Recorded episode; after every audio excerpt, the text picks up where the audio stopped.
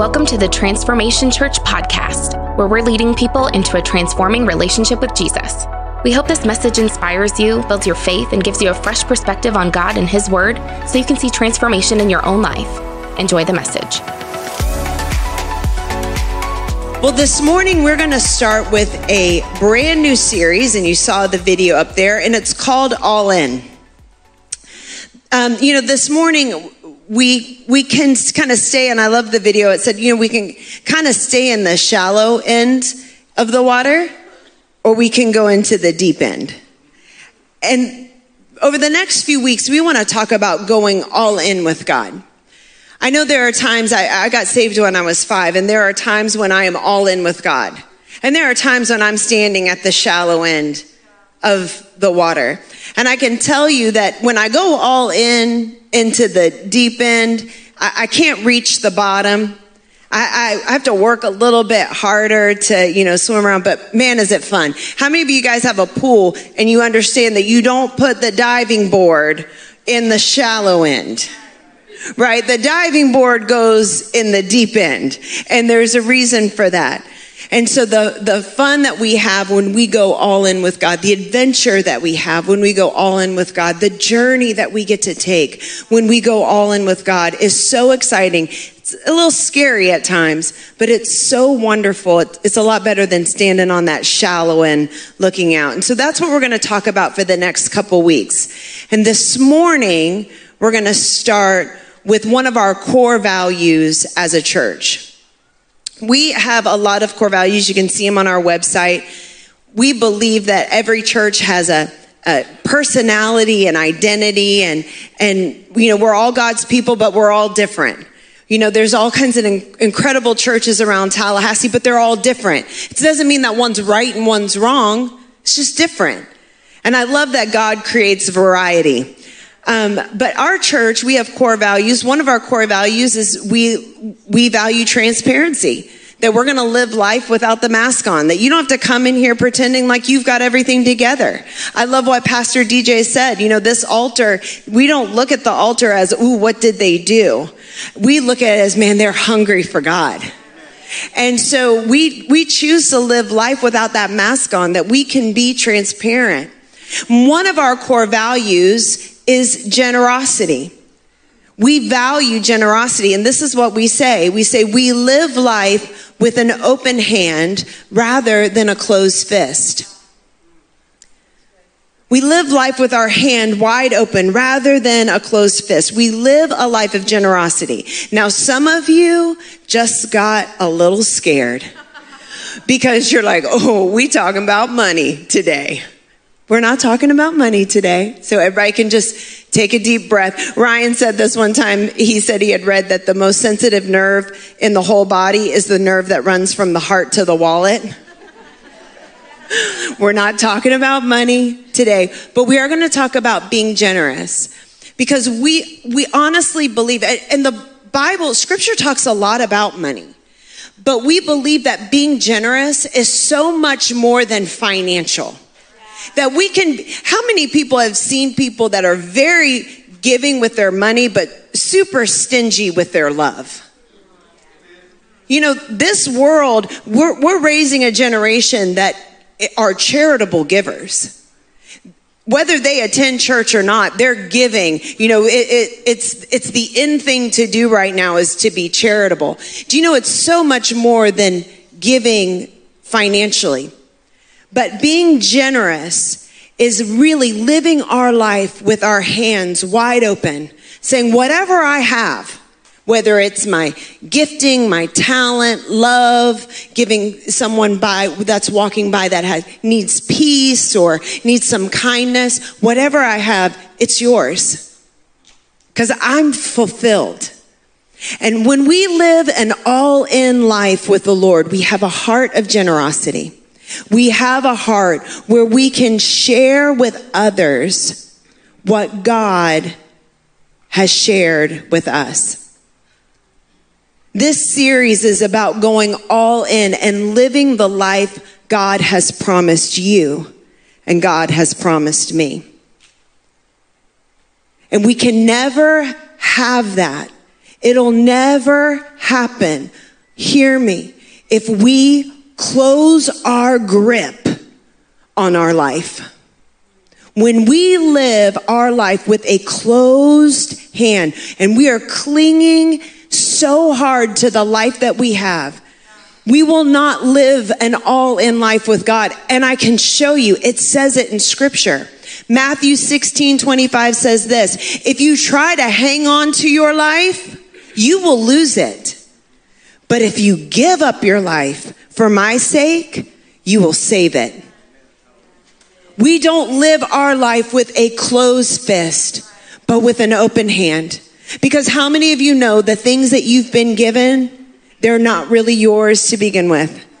I love my children. My, I mean, listen, I have three teenagers, and the fact that I love them every day of my life is a miracle of God. I may not like them, and they sure enough don't like me every day, but I love them so much at the beginning of their life, Ryan and I stood on a platform stage like this and gave our children to the Lord. They're not ours. They're ours to steward and to take care of, but they belong to Him. And our life is like that, friends. When we hold on to it, no, that's mine. That's, that's mine and we don't open up our hand to say, Lord, thank you for this blessing. It's all yours. And what you give, you give, and what you take away, you take away. In the book of Job, it's probably one of the greatest stories of hardship that we've ever read, other than what Christ did for us, the hardship he faced. But watching a righteous man, an upright man, walk through so much pain and I have to tell you, when we go all in with the Lord and when we decide that He's who we're going to live for, it doesn't mean our life is going to be perfect.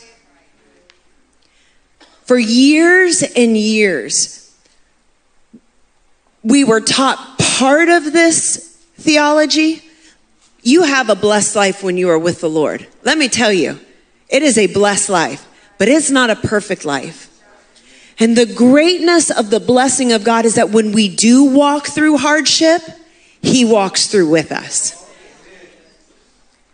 Well, this morning we want to start with prayer, and and um, we're going to say this loud and from our heart. And I want you this morning, and there's one portion of this prayer that we pray every Sunday morning that I absolutely love, but I want you in your heart to really um, not that you don't ever mean it any of the other times you say it, but when we say the courage to respond, I want you to allow that to be in your heart today, that this morning you will have the courage to respond to the word of God. Can we say it together? Father, as I open your word today, speak to me. May I have ears to hear, a heart to receive, and the courage to respond.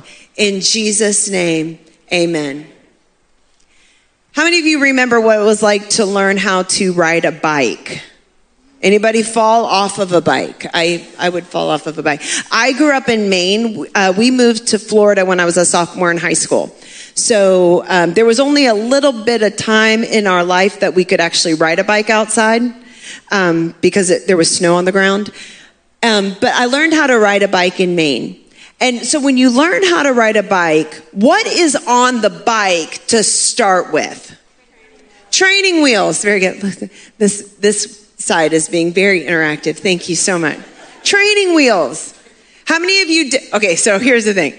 How many of you did not learn how to ride a bike on training wheels, but instead your dad just held the back of it and was like, all right, now you got to pedal and keep pedaling faster. You're going to fall off. Now go.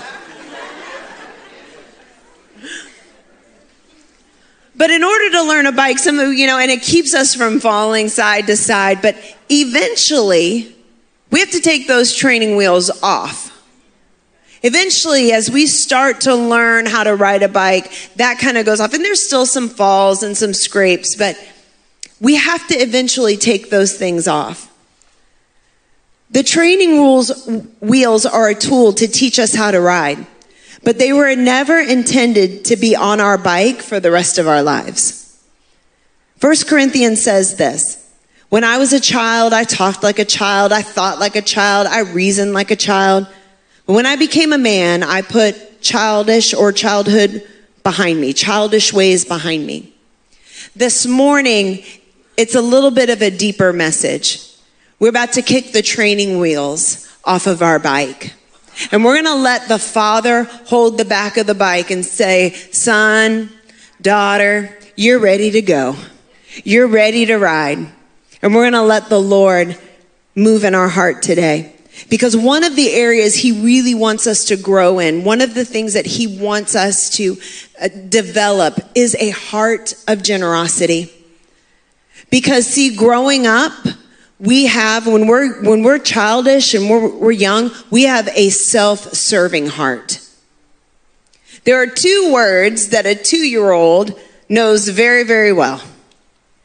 Two words that they tend to say over and over and over again. No, no, no, no, no. And the other one is mine. Mine. That's mine. Um, do you know sometimes we can act like we're two? because we'll look at God and we're like, no, no, no, no, no. Oh, no, that's mine. That's mine. And when we have a, a kind of a self-serving heart, those are the two words we go back to. That no, that mine. But when we have a generous heart, when we choose to live life with a hand wide open, we look at God and we say, yes, yours. No longer no, mine, but yes, yours. And a generous heart opens up our, our minds and opens up our lives to go all in with Him. See, Jesus wants us to live with a generous heart because He had a generous heart. Ephesians 5 1 says this imitate God, therefore, in everything that you do, because you are His dear children. It doesn't just say in certain areas of your life, imitate God, but in everything you do, look like God, be an imitator of God. He is a generous God. For God so loved the world that he gave his one and only son. He gave more than money, friends. He gave the thing that was the most precious to him. And for us to have a generous heart, for us to be imitators of God, for us to let go of the selfish ways of our life, we have to allow ourselves to be made in the image of the one that created us. So, what does it look like? What does it look like to have a heart of generosity? I love that it doesn't depend on how much we put in the offering. I love that it doesn't mean that we'll never experience a difficulty. I love that it doesn't just mean that we're going to get a bunch of stuff. But in the book of Deuteronomy, it talks about a, the generosity, the giving, the life that we live when we are obedient with God. And a heart of generosity, and get this, friends, a heart of generosity is the key to a blessed life. If you have walked in here today and you it's the same old, same old. I here I am facing this all over again and again and again and again. This morning, God wants to share with you a key to unlock that blessed life, to unlock a life going all in with Him. Because like I said before, it doesn't mean it's going to be perfect. Doesn't mean you're not going to have heartache. But for some reason, when the Holy Spirit gets involved in our heartache, there is hope on the other end. For some reason, when the Holy Spirit gets involved with our grief, there's comfort in the moment. Comfort that a person can't give us. I don't know about you. We, we've had loss in, in our family. We've had death in our family. We've had sickness. We, it's just, you know, every, no family is immune to that. We would have people come to us and, and share their condolences, which I have to say is wonderful. When you have a church family around you that can honestly pray for you and love you and care for you, it, it's, it, it's so wonderful to know you're not alone. But there is nothing like the comfort of the Holy Spirit. Because the people will walk back out the door and you'll be alone. And in those moments of quiet, in those moments of being alone, the Holy Spirit breathes in and wraps his arms around us. And he comforts us in our grief. He comforts us in our loss. And so for us to have a generous heart means we become imitators of God. That it's not just about what we give, but it's the life that we live. This morning, we're going to talk about a principle, a principle that's throughout the Bible that we see in Deuteronomy, we see in the New Testament, and it's this it's the principle of sowing and reaping. And we find this principle here in Galatians. So open up your Bibles to Galatians chapter 6 or your smartphones. We're going to read this morning out of the uh, NIV version. But we're going to read Galatians chapter 6 and we're going to start in verse 7.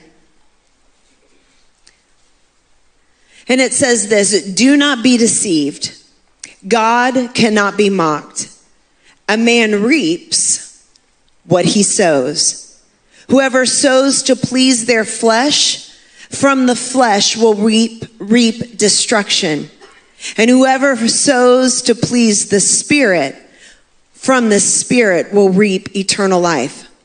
Let us not become weary in doing good, for at the proper time we will reap a harvest if we do not give up. There is a principle in the Bible of sowing and reaping. Now, we've heard this. You've heard this on TV. Ryan and I, listen, I, I got to tell you, we have a, we have a real hard time. We don't look at TV preachers and judge them. Not, oh, it got super quiet. Everybody's like, what's she going to say next? We do know that there is a, an imbalance in the theology of sowing and reaping.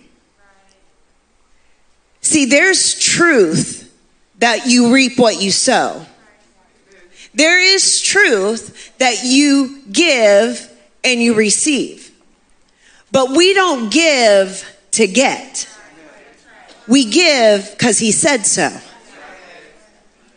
And so I, truly believe if, if we look at, if we look at what we see on TV and we say, oh, they're just in it for the money or they're just in it for this or, or they're just wanting something for me, then what we're going to do is we're going to take everything that that person says and we're going to judge it based off of what we think they're after. Instead of looking at the word of God and saying, your word says, when we sow, we reap a harvest. See, that's the truth of God's word. We can't throw out the theology because we don't like who's preaching it. What we do is we get imbalanced with the word of God. We don't swing one way or the other. How many of you have seen that throughout, uh, I would say probably especially the last 70 years, we have seen just like a pendulum, a, a swing of theology where whatever was happening in our culture, God began to pour out the truth from his word. If you think that Listen, if you think that God is not speaking to our culture, then you just, you, you haven't read history. Because in the moments where the free love was happening, when all of the things were happening in Woodstock and you saw all of the things, which I, I tell you what, my, my daughter Journey and I, we should have been born in the Woodstock days. I'm, I'm just saying, you know, and, and you see those, you know, the things that were happening of, all over this nation, what was coming out of the church? Purity, holiness. That is the truth of God's word. That when you see in culture there's something that's not right, then what you, what you hear from the word of God is the truth of the matter. What happens is we get in the way. And we make the entire gospel about holiness and purity and completely forget grace. Because, see, I was a sinner and I still am. Now, praise God, I don't sin like I used to, but I need His forgiveness and His grace every day. And so what we have seen with sowing and reaping is that a pendulum has shifted that whenever people began to operate in this principle, their life began to get blessed. So they just wanted to live right there. I just want to live in that life. Let me just live in the life where I get. And the Lord's like, no, no, no. You get to give to others. You get to impart to others. And so the principle of sowing and reaping is in the word of God. Galatians 6 tells us this. He said, he says here, Paul says, do not be deceived. God cannot be mocked. A man reaps what he sows. But he goes on and says this, you are going to reap what you sow. He didn't say a believer. He didn't say a Christ follower. He said, whoever sows will reap. But he goes on to say this, whoever sows to please their flesh, from the flesh will reap destruction. See, it's a principle no matter who you are, whether you choose to follow God today or not. The principle of sowing and reaping follows you because God sets the rules. He sets the principles and we just live by them. If you sow of the flesh, you will of the flesh reap. And, and I, I keep going back to the King James Version corruption destruction. But if you sow to please the Spirit, from the Spirit, you will reap eternal life. The, the passage, the chapter before this in Galatians, is the fruit of the Holy Spirit love, joy, peace, patience, kindness. That's what I want to reap from my life the fruit of the Holy Spirit, that's what I want to reap. But if I'm going to reap the fruit, then I have to sow in the Spirit. We have a, a, culture and a society today that says, you know, do what feels right. What's your truth? Do what, do what makes you, not maybe not makes you happy, but what feels right. The problem with that is our feelings lie. And so if we continually sow into our feelings, if we continue to sow, well, this is what I feel, then we will, of our feelings, reap drama. Because one day we feel great and the next day we feel bad. And the one day we can, I can face the world and the next day I cannot even get out of bed if that alarm goes off one more time. How many of y'all press snooze? We lost an hour today. I did. When we sow to the flesh, we will reap from the flesh. But if we sow to the Spirit of God, oh, what a blessed life we will reap from that. It's an eternal life. The principle of sowing and reaping is this. It's very simple. Friends, if we sow good things, we will reap good things. If we sow bad things, we will reap bad things. It's very, very simple.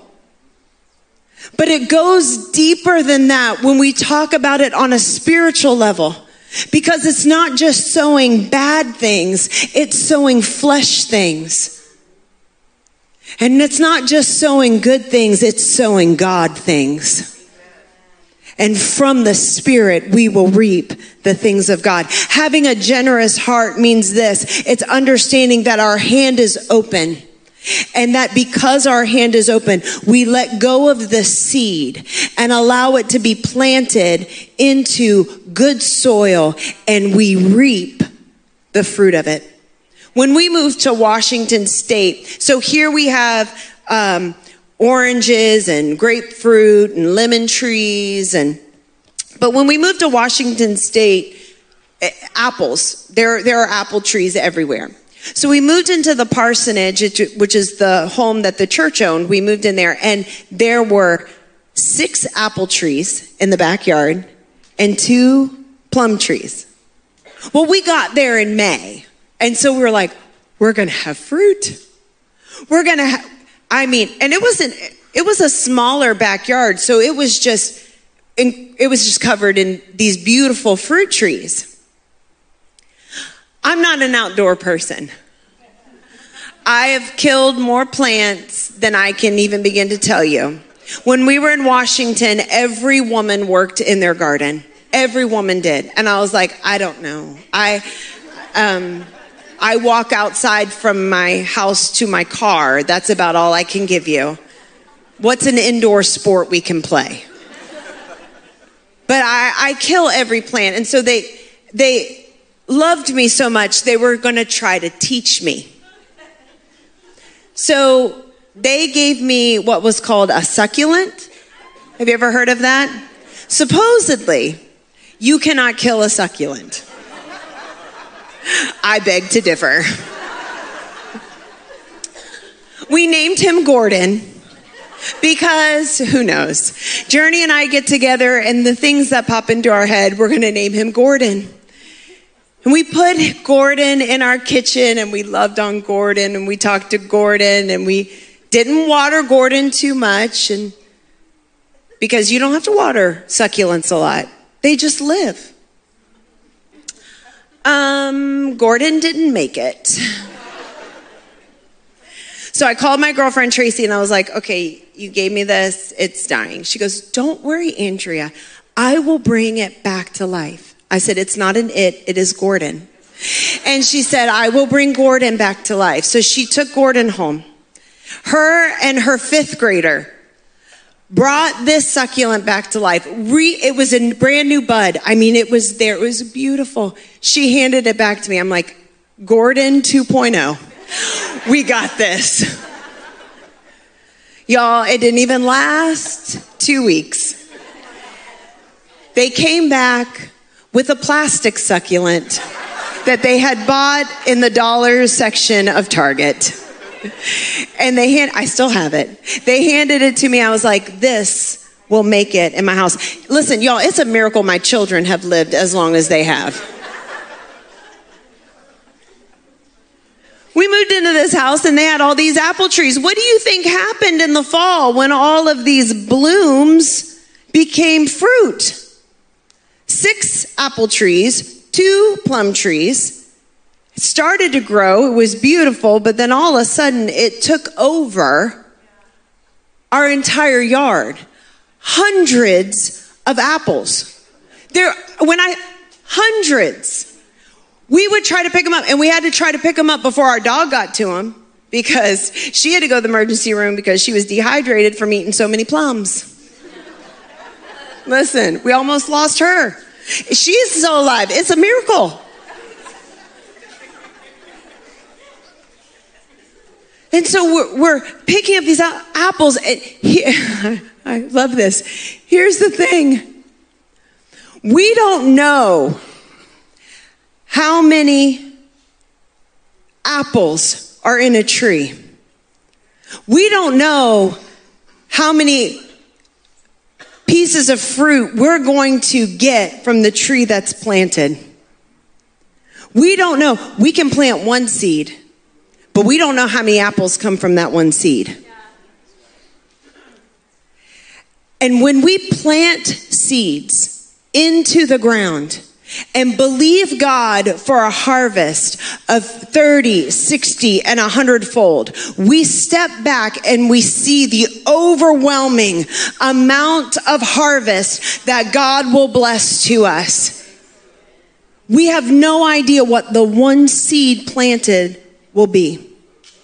but it is determined, listen, it is determined by what we sow. It is determined by what we sow. Luke 6 says this Give and you will receive.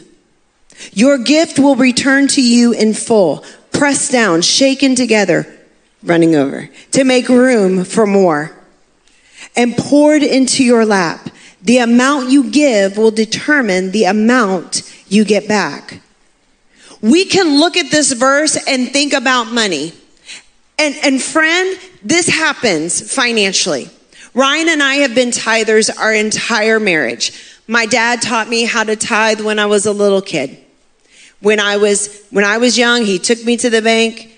When I got my first, like, you know, job, whatever. I think I, I don't know, who knows what I did.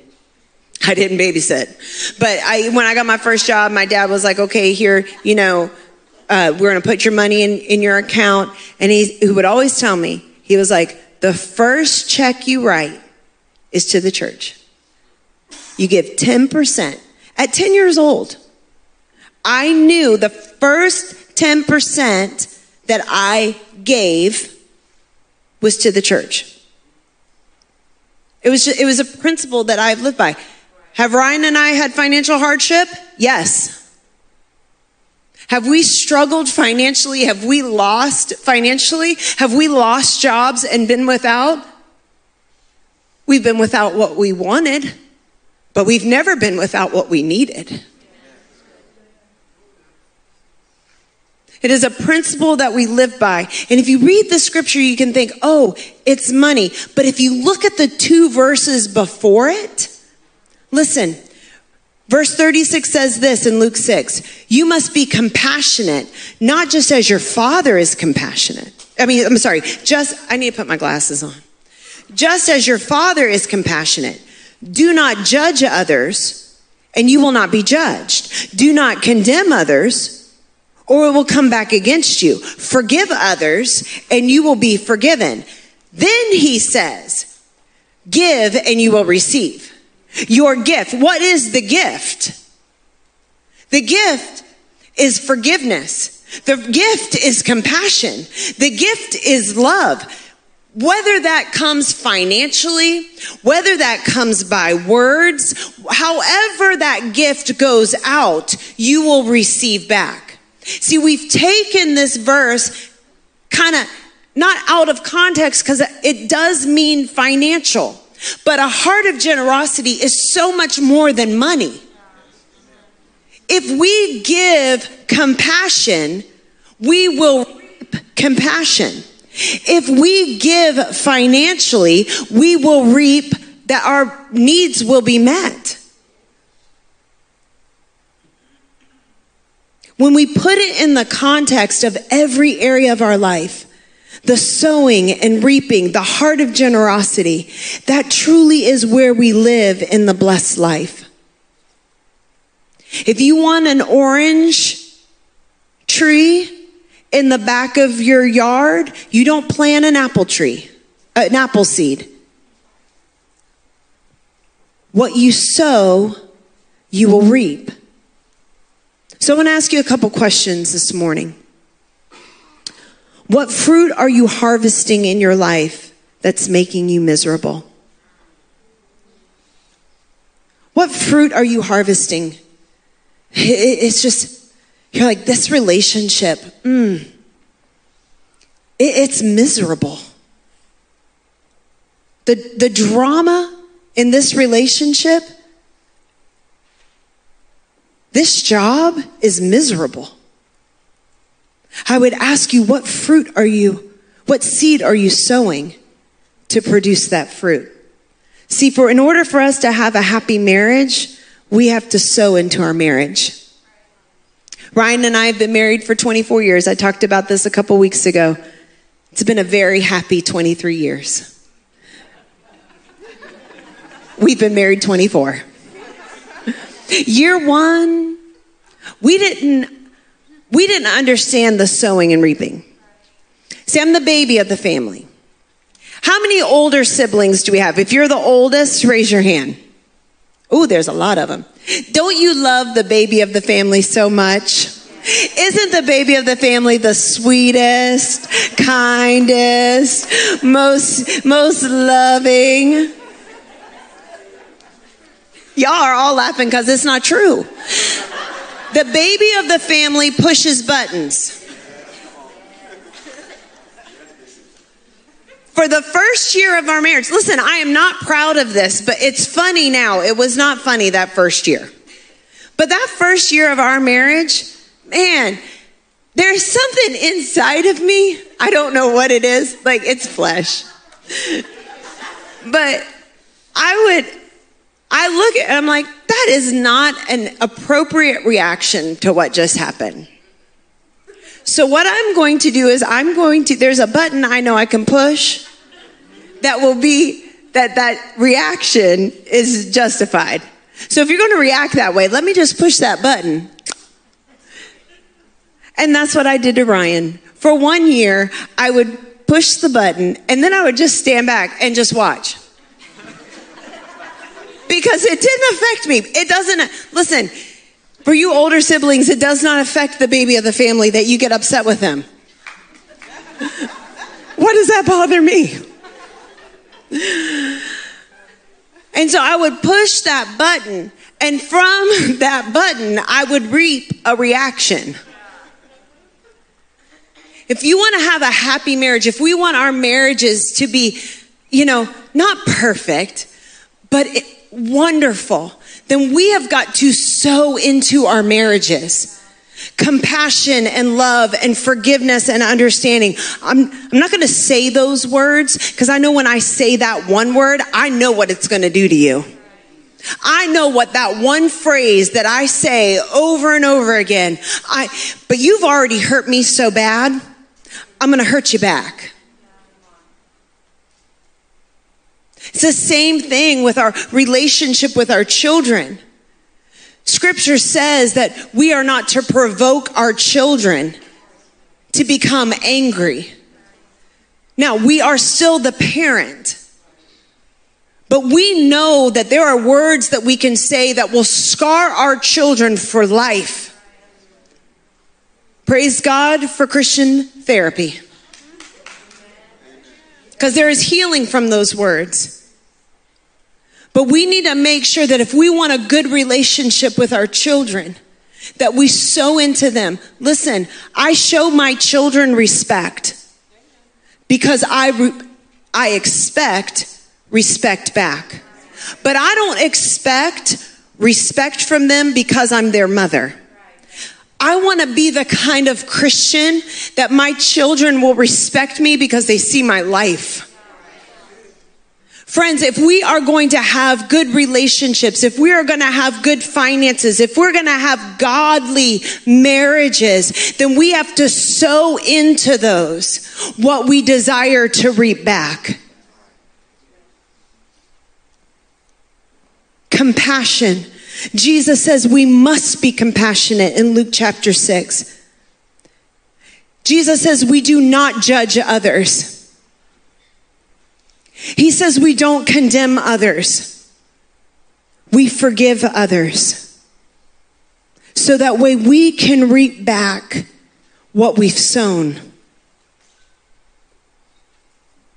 What are you harvesting in your life that is making you miserable?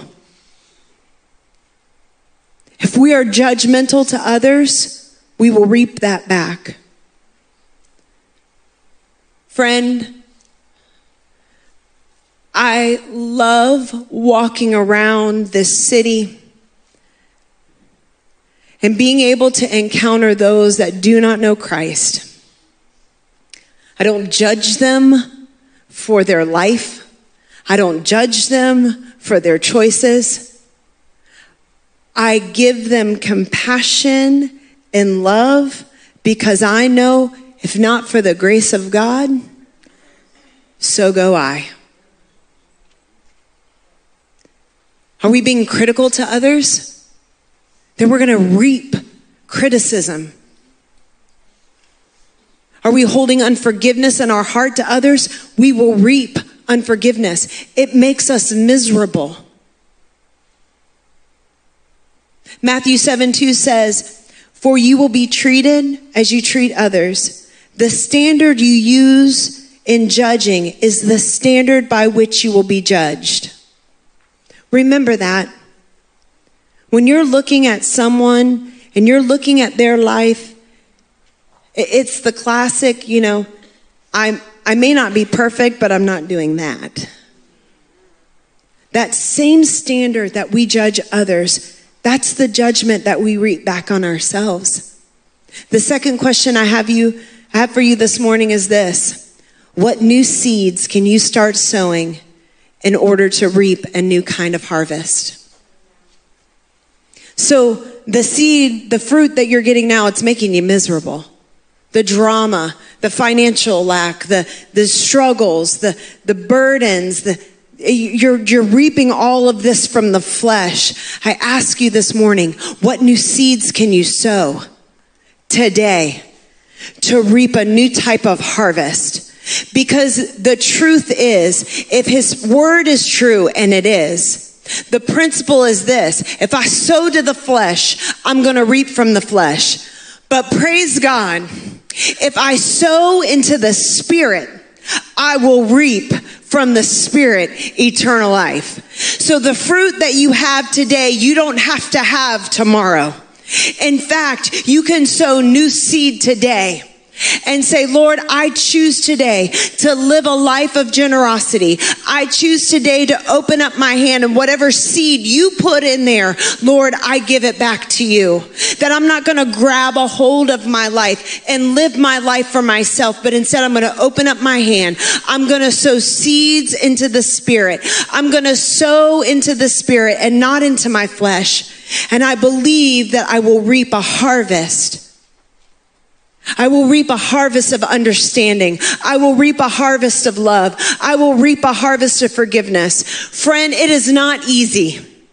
It is not easy to sacrifice your flesh, but He is worth it.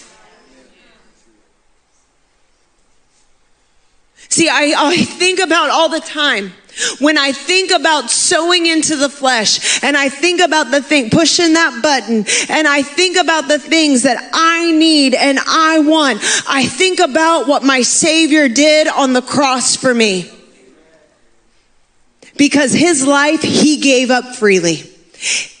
His life, he said, not my will, Lord, but your will be done. And he is worth it. He is worthy of our life. Oftentimes, we want the blessing of a good harvest, but we fail to realize that we have to sow good seed.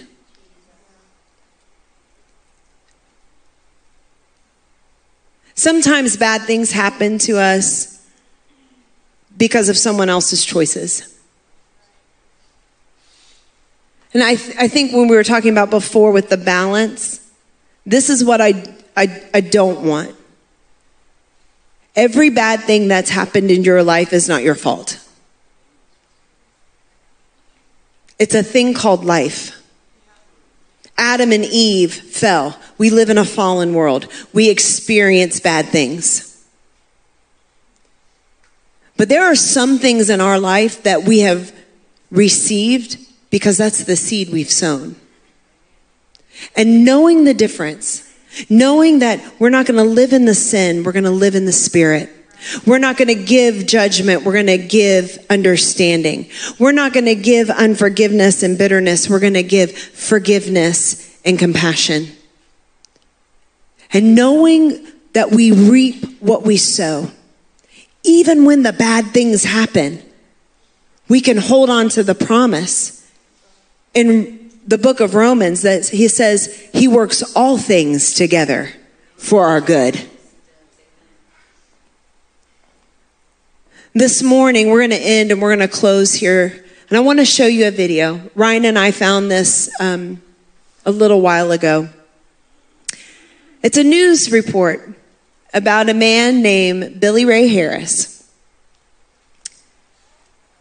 And Billy Ray is a homeless man. And in a moment, he had a choice. He could sow to the flesh, or he could sow to the spirit. And I want you guys to watch this video and, and, and see the choice that Billy Ray made. We do want to update you this morning on a homeless man who we first featured here on Today back in February. It's tough to forget his story. Billy Ray Harris was on the street asking for change when a woman accidentally dropped her diamond engagement ring into his cup. He didn't sell it, gave it back, and that changed his life for the better. Panhandling it used to be a way of life for Billy Ray Harris. But these days, he has a new home, a new car, a new lease on life. When I think of the past, I think, thank God that it's over. I mean, I feel human now. In February, a homeless Billy Ray sat in his usual spot in Kansas City, hoping for spare change when Sarah Darling accidentally dropped her engagement ring in his cup. I didn't really look. I was walking by and I just kind of went like that. Billy Ray did think about selling the precious piece of jewelry. Just couldn't do it. I'm not trying to say that I'm no, I'm no saint, but I'm no devil either. But instead held on to it, waiting for Sarah to return. A few days later, she did. It was such a feeling of loss when it was gone, and so I'm just so eternally grateful for you. So grateful that Sarah and her husband Bill set up a fund for Billy Ray. His story made national headlines. Put a valuable ring. Her engagement ring. Homeless Missouri man immediately returned the ring. And led to an appearance on our show. A lot of people who had been touched by the story had expressed interest in helping Billy Ray, and we set the goal for $1,000. The donations far surpassed their goal. In three months, they raised more than $190,000. But that wasn't all. Billy Ray was about to get another surprise a reunion with the family he hadn't seen in more than 16 years. This is a really big surprise. These days, he and his family are working on their relationship as Billy Ray adjusts to his new life and newfound fame in Kansas City. Still see some of the same people, but only now, instead of coming up giving me change, they're coming up shaking my hand and saying, hey, good job. Billy Ray sought legal counsel and put the money in a trust he was able to buy that new car. But it feels good, it fits me. And he's put a down payment on a house. Doing a lot of the work myself. It feels good, you know, just to even be able to think that you could buy a house. I mean, what do they call it? It's the American dream. Soon, he plans to start his own business. Thinking about getting a pickup to haul around a paint gun, two ladders, and some other paint equipment, and doing my own paint definitely seems like his spirit has been rejuvenated. He had the chance to express himself more, you know, buy a new car and buy new clothes. Just a solid guy, and you, you can tell he's he's probably gonna, you know, make it out all right. They still see each other every few weeks. On this day, he's showing off his new ride. I've uh, heard he doesn't know how to drive, so we'll see. Hires. but what Billy Ray would really like to show is gratitude to everyone who supported him. I want to thank all the people that helped me out. I wanted them to see all their efforts, blessings, and kindness is going. What an incredible story. I love his hat. It says obey. He said in that clip, he said, I'm not a saint, but I'm not a devil either. He decided to give that ring back, a ring that was worth $10,000. And God blessed him with $191,000. But more than that, he sought wise counsel. He put his money in a trust. He bought a home. He got a, a car. But the moment that his family walked out onto that stage for that family reunion that he hadn't seen in 16 years, he embraced his sister and they wept. Because, friend, there's some things money can't buy.